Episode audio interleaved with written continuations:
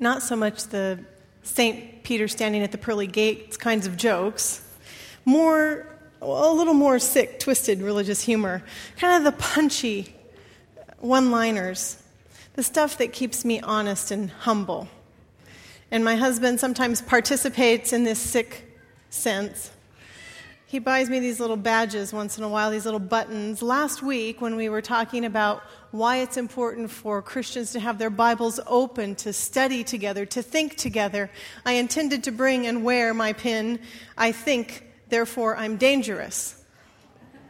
Right? This one stays in my car with me right above the visor. When I look up, I am reminded that, uh, that I choose to be a thinking person in my world.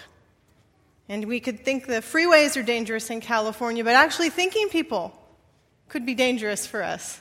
I think, therefore, I'm dangerous. Now, I intended this morning to put a second button on, left it at home, and I'm so sorry. Second button I would have worn today said, says, You've maybe read, Lord, dear Lord, please protect me from your followers. Which is kind of an interesting one for a pastor to wear. It is less about you more about me. Lord, please protect me from your followers. I want to remember when I open the word, like this morning, Luke chapter 15, what kind of a follower am I? How am I portraying God in the world? Luke chapter 15. Thank you to the Matsudas for reading for us this, mor- this morning. There are a group of people gathered around Jesus in Luke chapter 15 as it begins in verse 1, the tax collectors and the sinners were all gathered around to hear him. But the Pharisees and the teachers of the law muttered, This man welcomes sinners and he eats with them. Then Jesus told them this parable. This man welcomes sinners, which is to imply the muttering ones are implying not right. Jesus welcoming the outsiders, Jesus welcoming the ones who don't belong, not right. They're complaining to each other. Sinners, tax collectors, muttering believers. I don't think that's insignificant. Then Jesus tells this story about lost things. It's interesting in, in, Luke, Gospel of Luke, chapter 15 here, there are a collection of lost things stories, three of them, a trio a lost coin, a lost sheep, a lost coin, and a lost son, all put together. Some people say because three are here together in one, that must mean something. There must be some more profound meaning because they're collected like this. And, and some people say, no, actually, there are three different stories with three different meanings. You have to read them all separately. And some say, well, actually, one and two go together. The coin and the sheep and the coin, they're very much alike. And you'll read for yourself and see what you think as you study these parables. I would offer this morning that indeed Luke is doing something when he chooses to collect all three and write them together. Matthew does it differently. Luke writes to this context, of this group of people, grumbling believers and tells a story of three lost things. Matthew does it completely differently. It is a good example of what we were discussing last Sabbath why we should think when we have our Bibles open, why we ought to continue studying together. I suggest Luke is up to something when he puts all three lost things together. I also want to remember that sometimes in religious experience, we forget of the simple story like nature of our faith. Sometimes, and I am guilty of this as much as any because I love learning and digging and studying myself, sometimes we make things more complicated and complex. We come up with more words and larger words and more syllables and constructs we place together, and then we congratulate ourselves when we have this understanding, and we forget sometimes that when Jesus taught truths, it sounded like there was a man out planting in a field. There was a woman with a, a ball of dough she was kneading. Or there was a shepherd out in the field with his sheep. Suppose one of you, verse 4 says, suppose one of you had a hundred sheep and you'll lose one of them. Does he not leave the 99 in the open country and go after the lost sheep until he finds it? And when he finds it, he joyfully puts it on his shoulders and he carries it home.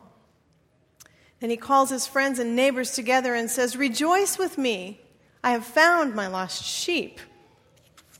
I tell you that in the same way, there will be more rejoicing in heaven over one sinner who repents than over 99 righteous persons who do not repent.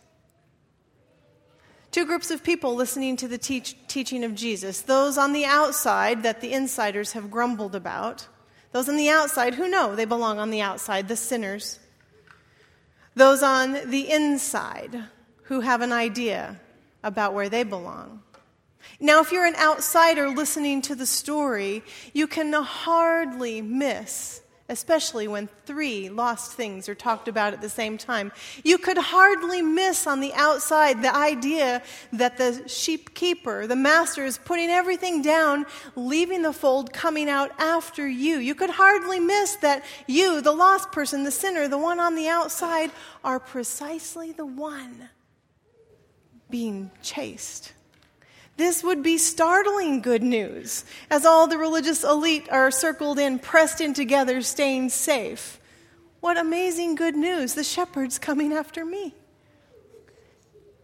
Just one, anyone, everyone worth the risk, worth going for. If you were the outsider, would be startling good news. If you are the insider, it might also be startling in a different way. Startling because you are on the inside, startling because you are the one pressing in, startling because you're not unsure you understand why the shepherd goes after that one sinner on the outside. Startling. Do you identify with the person who says it's really not so bad? One out of 99, someone shared in board meeting this week when we studied the passage. One out of 100, I'm sorry, one out of 100, that's not about 1% loss. If you were running a business, you'd be grateful in a bad year for 1% loss. Do you identify a little bit? We can't keep them all. You know, not everybody is savable. Not everybody will stay. We can only do what we can do. The odds aren't so bad there. The back door exists, we all know, and the metaphors just continue to expand for the back door. Exit stage left. I read an article last week from the sanctuary. Exit stage left. Or I remember my grandparents' generation would sing that song, There's a hole in my bucket, dear Liza, dear Liza. Someone fix the hole. There's a back door. There's a hole in the bucket. There's an exit. Everyone free to come and go. And that is, by the way, where our family metaphor breaks down just a little bit in the church experience because we are not connected by blood the same way family members are. We have more choice about coming and going, and we exercise it. Do you identify with people who say, well, there's a hole in the bucket and it'll be that way? Just two months ago, our World Church headquarter office released a statement. They've, they've, um, a statement that they voted. If you visit the General Conference website, you could read for yourself the details.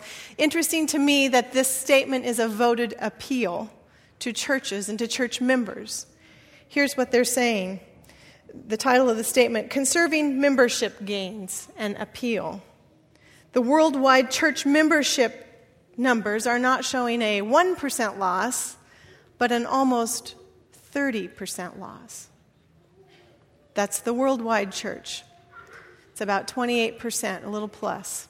So, from the years 2000 to 2005, where we baptized about 5 million people, or we brought into the church about 5 million people, we lost 28% of those people through the hole in the bucket.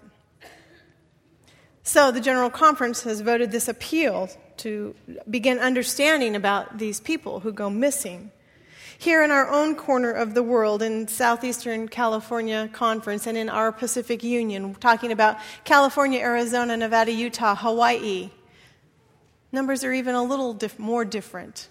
About seven of us go missing every day in our territory. It's almost a two for one statistic here, though. Instead of 30%, we baptize two, we lose about one. Right here. Now, we don't have a Calimesa church statistic. We don't know, but we're, most of us mirror fairly closely the, the larger statistics we're reading. There's a hole in the bucket. Some of those who leave are college students who move around to other congregations and we just never quite catch up with them. We don't know where they go. And they sometimes they tell us, but a lot of times they don't. It's one example. People who move and they just never join a church where they moved to. Or they never bother to, to write and say, you know, I'm going somewhere else now. We just lose them. Apostasies, they're called missing members, two for one where we live here in California. Why do these leave? I think the correct answer is we really don't know, but the General Conference is suggesting, and you can read for yourself, they believe that of the 30% who leave, 30% of those who leave now, now we're inside the, the small number, 30% of those who leave, they believe they leave because they don't feel they belong. They don't feel that they are engaged and connected to their congregation. They leave because they don't feel a nurturing environment. 30% of people leave, according to the General Conference, because of that. And so they are suggesting that there are three things that factor into whether a person will stay or leave once we bring them into our fellowship here. One is can they articulate their beliefs? Do they know what the Bible teaches? Do they know what we teach? That's important if people are going to stay and be connected. Another is do they have friends? Can they look to the left, look to the right, and say, I have friends in this place? People who know my name, people I eat with, people I socialize with, people I can wrestle in conversation with, people I call my friends. And, and by the way, the, the interesting research among the youth continues to confirm that unless youth in our church have people who know their names and call them friends and have several adults like that, the youth leave even quicker. So, can people articulate what they believe? Do they have friends? Second factor. Third factor, the General Conference tells us is important is are people engaged in a ministry of their own? Do they have something to do at the church? Are those things in place? And they say to us, the, these leaders, if one of the two is missing, it's likely the person will stay in community. But if more than one of those is missing, it's likely they'll leave that they'll become one of the statistics. So they encourage us when we bring people into the church, make sure we keep studying together, which is why we have our emphasis now on these small study groups. They encourage us to help people find out what their gifts are and be involved in church. They encourage us to create an environment that is more than a program, an environment of a loving atmosphere, taking personal interest in each other. One third of people who leave leave because they don't find a loving atmosphere, is really the bottom line of their study. Now we have something we can talk about. Because who is responsible for our atmosphere here? It isn't anyone on the East Coast. It's me. It's, it's you. Why do people leave us, do you think? You can read all sorts of research and information on this topic and we're told for every person who leaves, there's another reason why they've left. There are that many reasons. But there are a lot of people who leave group around a few ideas here. One is, in America in particular, this consumer driven mentality that we shop for what we want. That if we don't find it here, we can go to the next church, and it works very nicely where you and I live, right? And you can go and see who's speaking wherever you want to go, and you can go see the, the biggest group in town, and you, we can shop for whatever we want. It's a consumer driven mentality that's a little different here than where I was in May. I went to a church called the Boonville Seventh day Adventist Church. It, it was in the Boons. Do, have you been there? Boonville? No, Boonville, Missouri far away from here where there were 30 people in church on Sabbath morning, which is the more typical Adventist experience on a Sabbath. Not what we experience, but what Boonville experiences.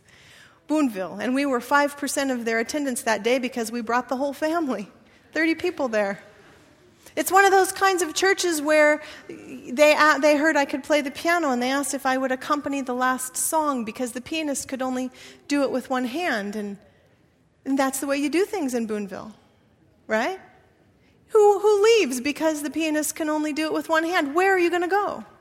You're in Boonville. I rather think it's a great idea. We should all be stuck in places like that. But that's a whole nother sermon.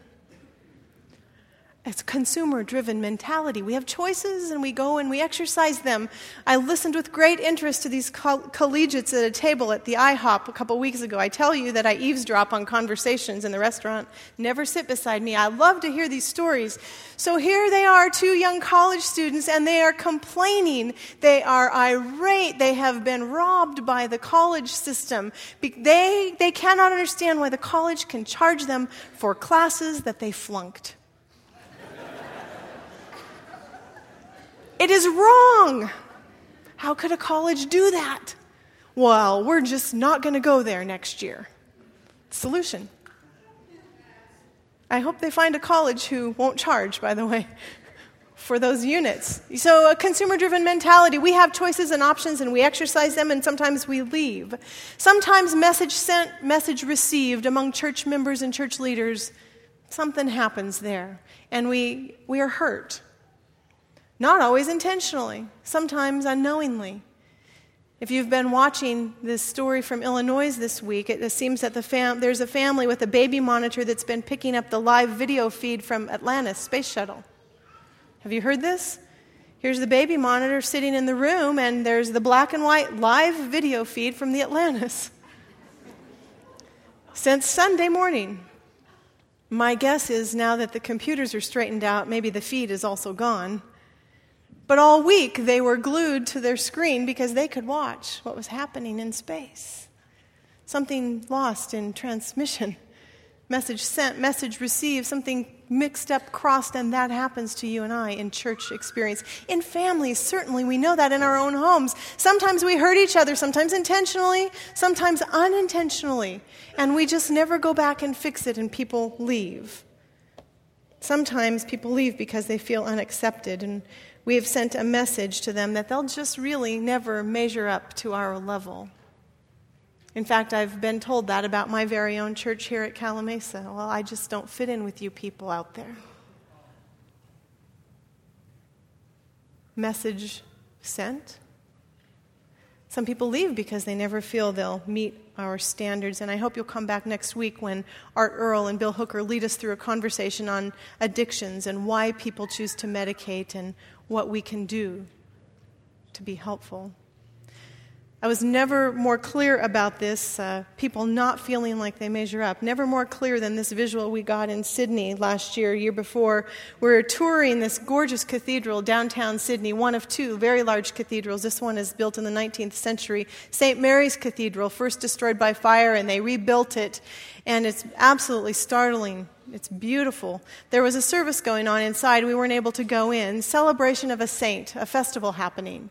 So we were walking around the outside of the facade there. Kirby loves to uh, look at the gargoyles and take pictures of those gargoyles on the exterior. We were looking at all of this. We turn a corner around the front there and we run into this little woman, everything you can imagine in an Eastern European face and weathered skin, all hunched over with a big jacket and a big wool cap. And she's all hunched around the corner smoking on her little cigarette, just taking her little puffs. She must be 75 or 80.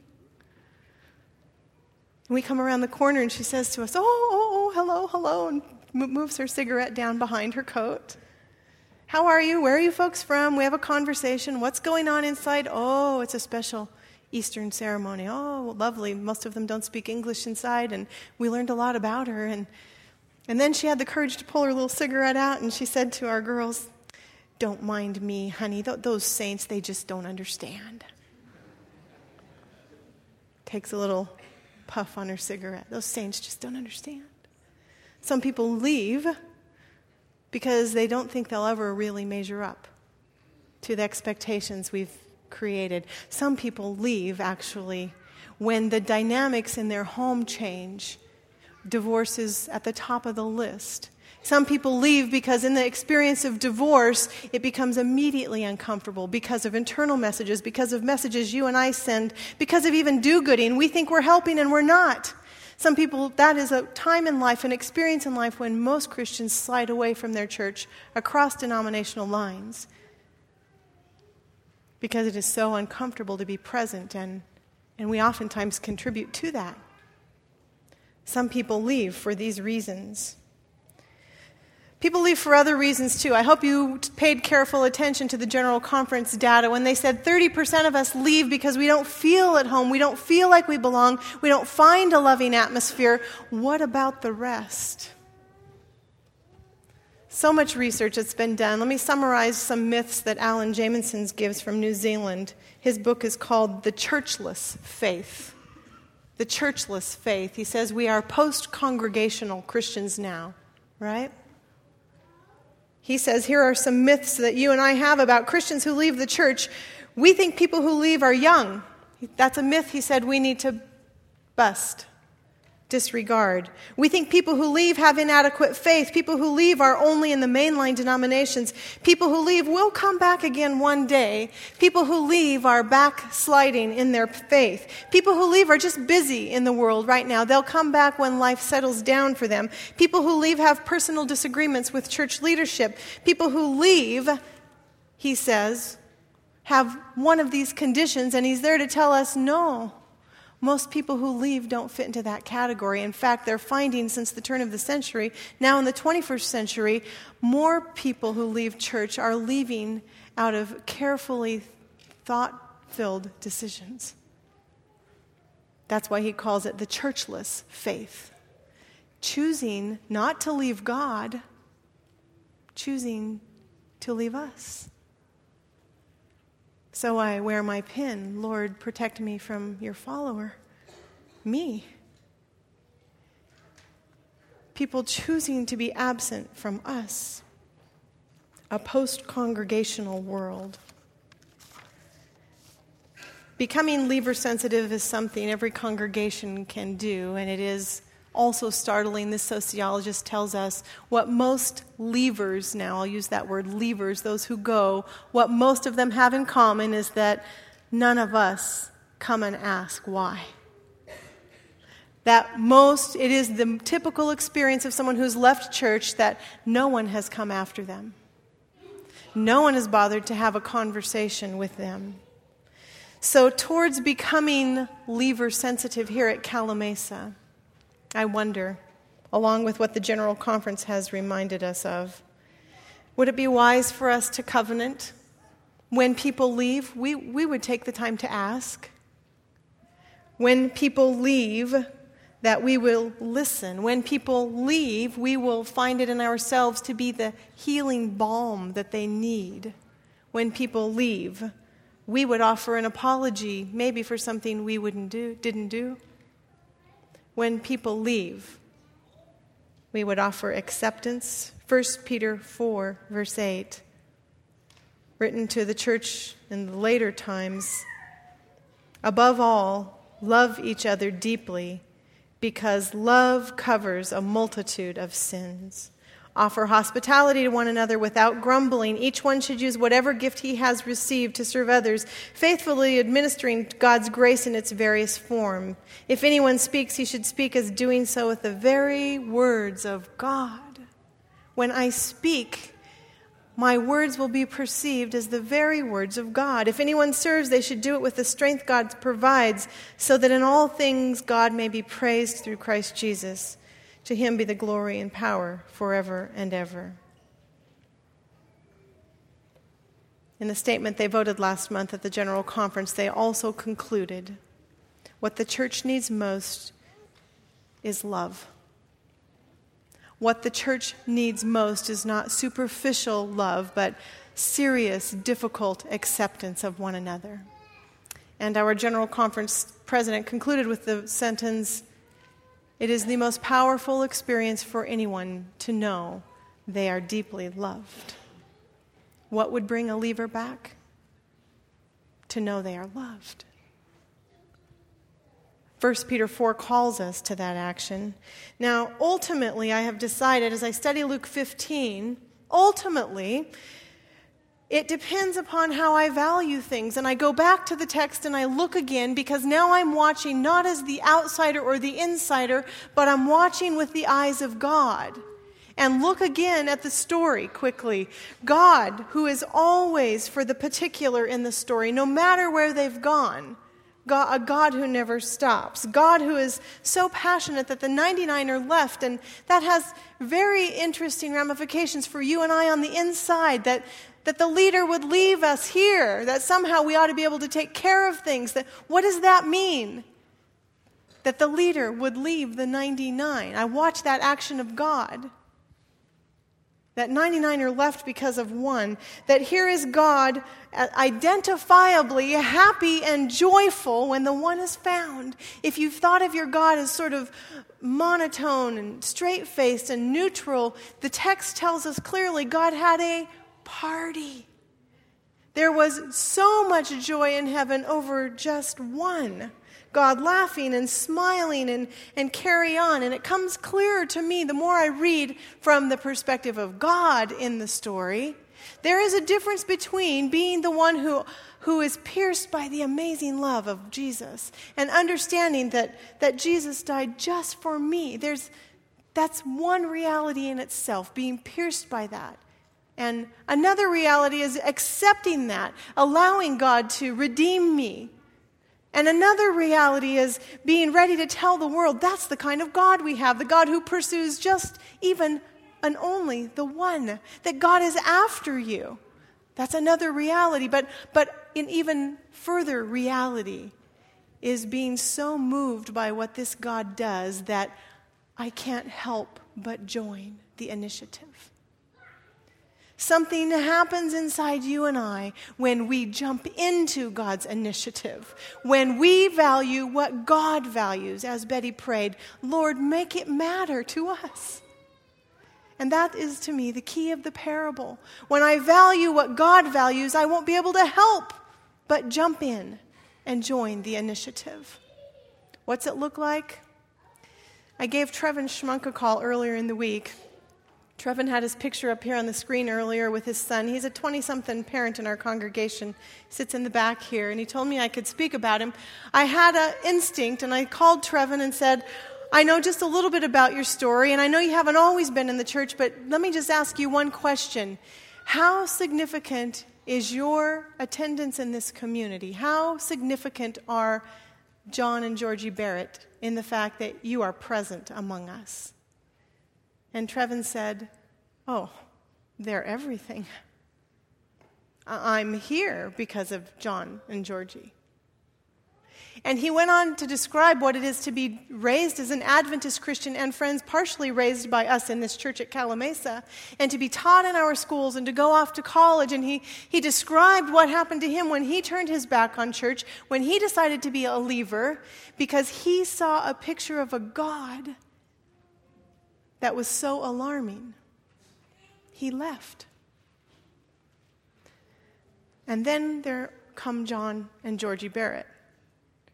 He says, In Georgie, I have this constant, continual, unconditional love.